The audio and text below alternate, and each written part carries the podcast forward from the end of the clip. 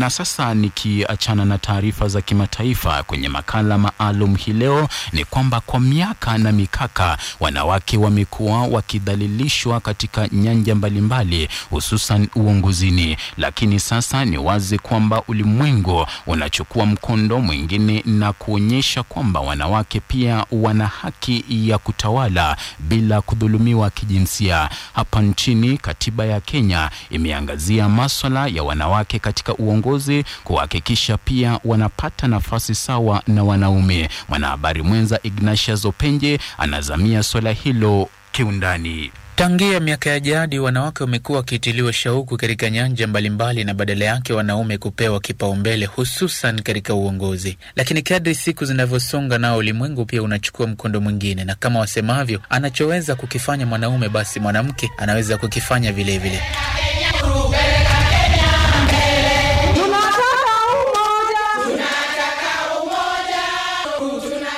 Katiba ya Kenya inaangazia usawa wa kijinsia katika vipengee mbalimbali, kikubwa zaidi kikiwa ni kile cha mswada wa theluthi mbili ya uwakilishi katika uongozi. Walakin wengi wanatafsiri tofauti kuhusu kipengee hicho.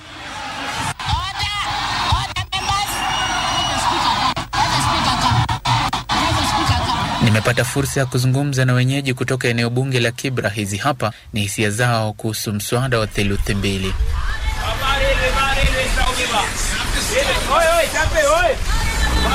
Ninaielewa kidogo sasa. Kama kwa uongozi, kama kuna president mwanaume, mwanamke atakuwa deputy.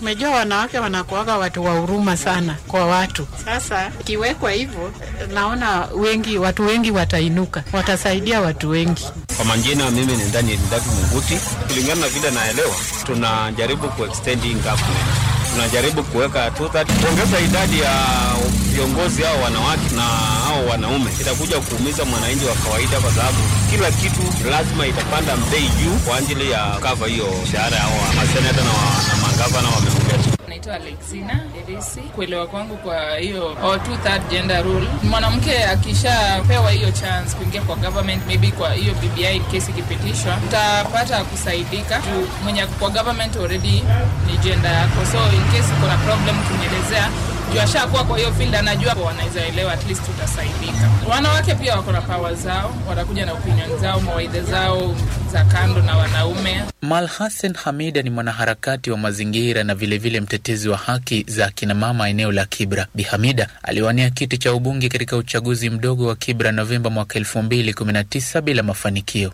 Hamida alikuwa miongoni mwa wanawake watatu kwenye kinyang'anyiro hicho kilichovutia jumla ya wagombea ishirini na wanne. Kuna ile fikra ya kuwa mwanamke hatoshi, kuna ile fikra ya kuwa kwa nini mwanamke aende kwa kiti kingine ambapo kuna viti ambavyo vimetegwa hususan kwa wanawake, na changamoto nyingine ni ile hali ya resources kama kawaida. Tukiangalia jamii iko na expectations nyingi sana, kwa sababu ilikuwa kura ya kipekee. Uh, fikra zote na macho yote yalikuwa ndani ya Kibra. Uchaguzi ulipata msisimko wa taifa na ukawa ni uchaguzi wa ubabe, ubabe wote wa kisiasa. So ili tupatia changamoto kama wale wanatoka kwenye chama ndogo ama chama vingine ambavyo uh, havina umahiri nyingi na ubabe wa mwaka. Tulipata kinyang'anyiro kilikuwa kikubwa, unatembea huku unakutana na Raila, pata upande mwingine uh, chopa inateremka na, na deputy president. Ukiingia upande mwingine unapata Wetangula kwa huko, ukienda kona nyingine unapata Mudavadi. Kama mi nilikuwa katika chama cha UGM, United Green Movement. Uh, changamoto si kupata ya violence ama kutusiwa ama nini, tulipatiwa nafasi yetu kama kawaida, lakini unapata katika media coverage uh, unapata sasa fikra zote inakuwa kwa yule ambaye amekuja na chopa, fikra kwa former prime minister, fikra nyingine iko kwa deputy prime minister ambaye ni Mudavadi, ingine kwa Moses Watangula ambaye ni senator. So unapata hatukupata ile nafasi ambayo tulikuwa tunahitaji vizuri kama akina mama ndani ya, hakukuwa na usawa katika media, so tuliona coverage ilikuwa bias kidogo, so concentration ilikuwa ni ya watu wanne kiao. Nilizungumza na mhariri mmoja ambaye anaeleza kwamba uh, kwa majina naitwa Bernard Momanyi, nafanya kazi Capital FM kama mhariri wa habari. Kwa kweli tuliona hiyo ilifanyika, ni ukweli wa, wale waliangaziwa zaidi walikuwa wale e, nitawaita kama frontline candidates ambao walikuwa wamesimama na vyama vikuu. Kwa maoni yangu haifai. E, ilifanyika kweli na manake, na wao ndio tulikuwa na wana mara mingi mpaka you end up thinking the contest is between two or three people. E, kwa kweli hiyo haifai. E, ni mzuri hasa wakati huu ambao tunakaribia uchaguzi, tuweze kama waandishi wa habari tuanze kujua kuwa all the candidates deserve a chance, they should all be given a chance, they should all be interviewed. Licha ya haya yote, anasema hajakata tamaa hadi ndoto zake za kuonyesha uwezo wa mwanamke katika uongozi zitakapotimika. Kwa sasa ana matumaini kwamba juhudi za kusawazisha ulingo wa siasa zitazidi kutatua baadhi ya changamoto hizo. na, na hiyo ni solution by the way. Kwa saa hizi hiyo itakuwa ni njia ya kuaddress hii, hii issue ya balance jinsia na kuhakikisha jinsia yote imeparticipate na mnitarajie tena zaidi na mama mazingira bado ni mwanaharakati wa mazingira bado naendelea na mambo ya mazingira na pia kuzungumzia masala mawili matatu na kutekeleza mambo mbili tatu ndani ya Kibra kulingana na uongozi. Mimi bado nitasema Kibra haijapata uongozi inayostahili. Ukiangalia mambo ya vijana yame- yametelekezwa. Kulingana na kipengee cha 27 katika katiba ya Kenya, hakuna yeyote anafaa kubaguliwa kijinsia. Vilevile, kipengee cha 177 ba kinampa kila Mkenya haki ya kuwa katika uongozi wa nchi. Hii ina maana kwamba mtu yeyote anaweza kuwania nyadhifa mbalimbali za uongozi bila jinsia yake kuwa kikwazo. Tukiangalia article 27 ya Bill of Rights una, unapata hakuna mtu anafaa kudhulumiwa kwa kulingana na jinsia yake, na pia inatoa directive ya kuwa hakuna nafasi katika appointive ama elective position inafaa kuwa more than two thirds of, uh, of either gender.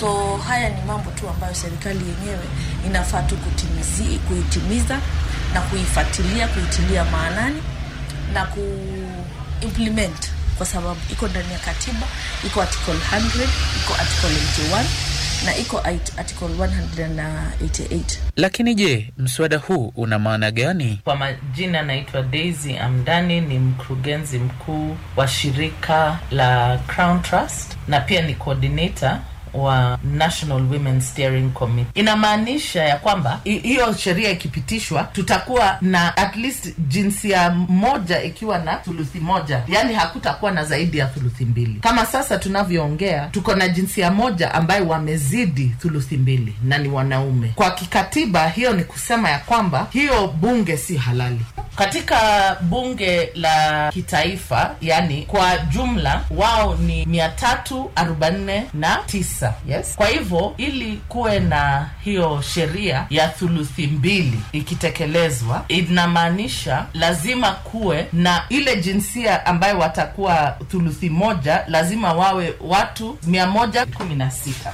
Katika bunge la seneti eh, kwa jumla senators sitini na saba. Wakiwepo eh, wale ambao wamechaguliwa kutoka kaunti eh, wakiwa ni 47 47 kuwa na hiyo sheria ya thuluthi mbili hata minimum ni wabunge at least ishirini na tatu wawe ni thuluthi ile ya chini. Na 44 wakiwa ni two thirds Kiini haswa cha kutopitishwa kwa mswada huo ni kipi? mila na desturi yetu ime imetenga sana sana wamama katika nyanja za uongozi za kisiasa.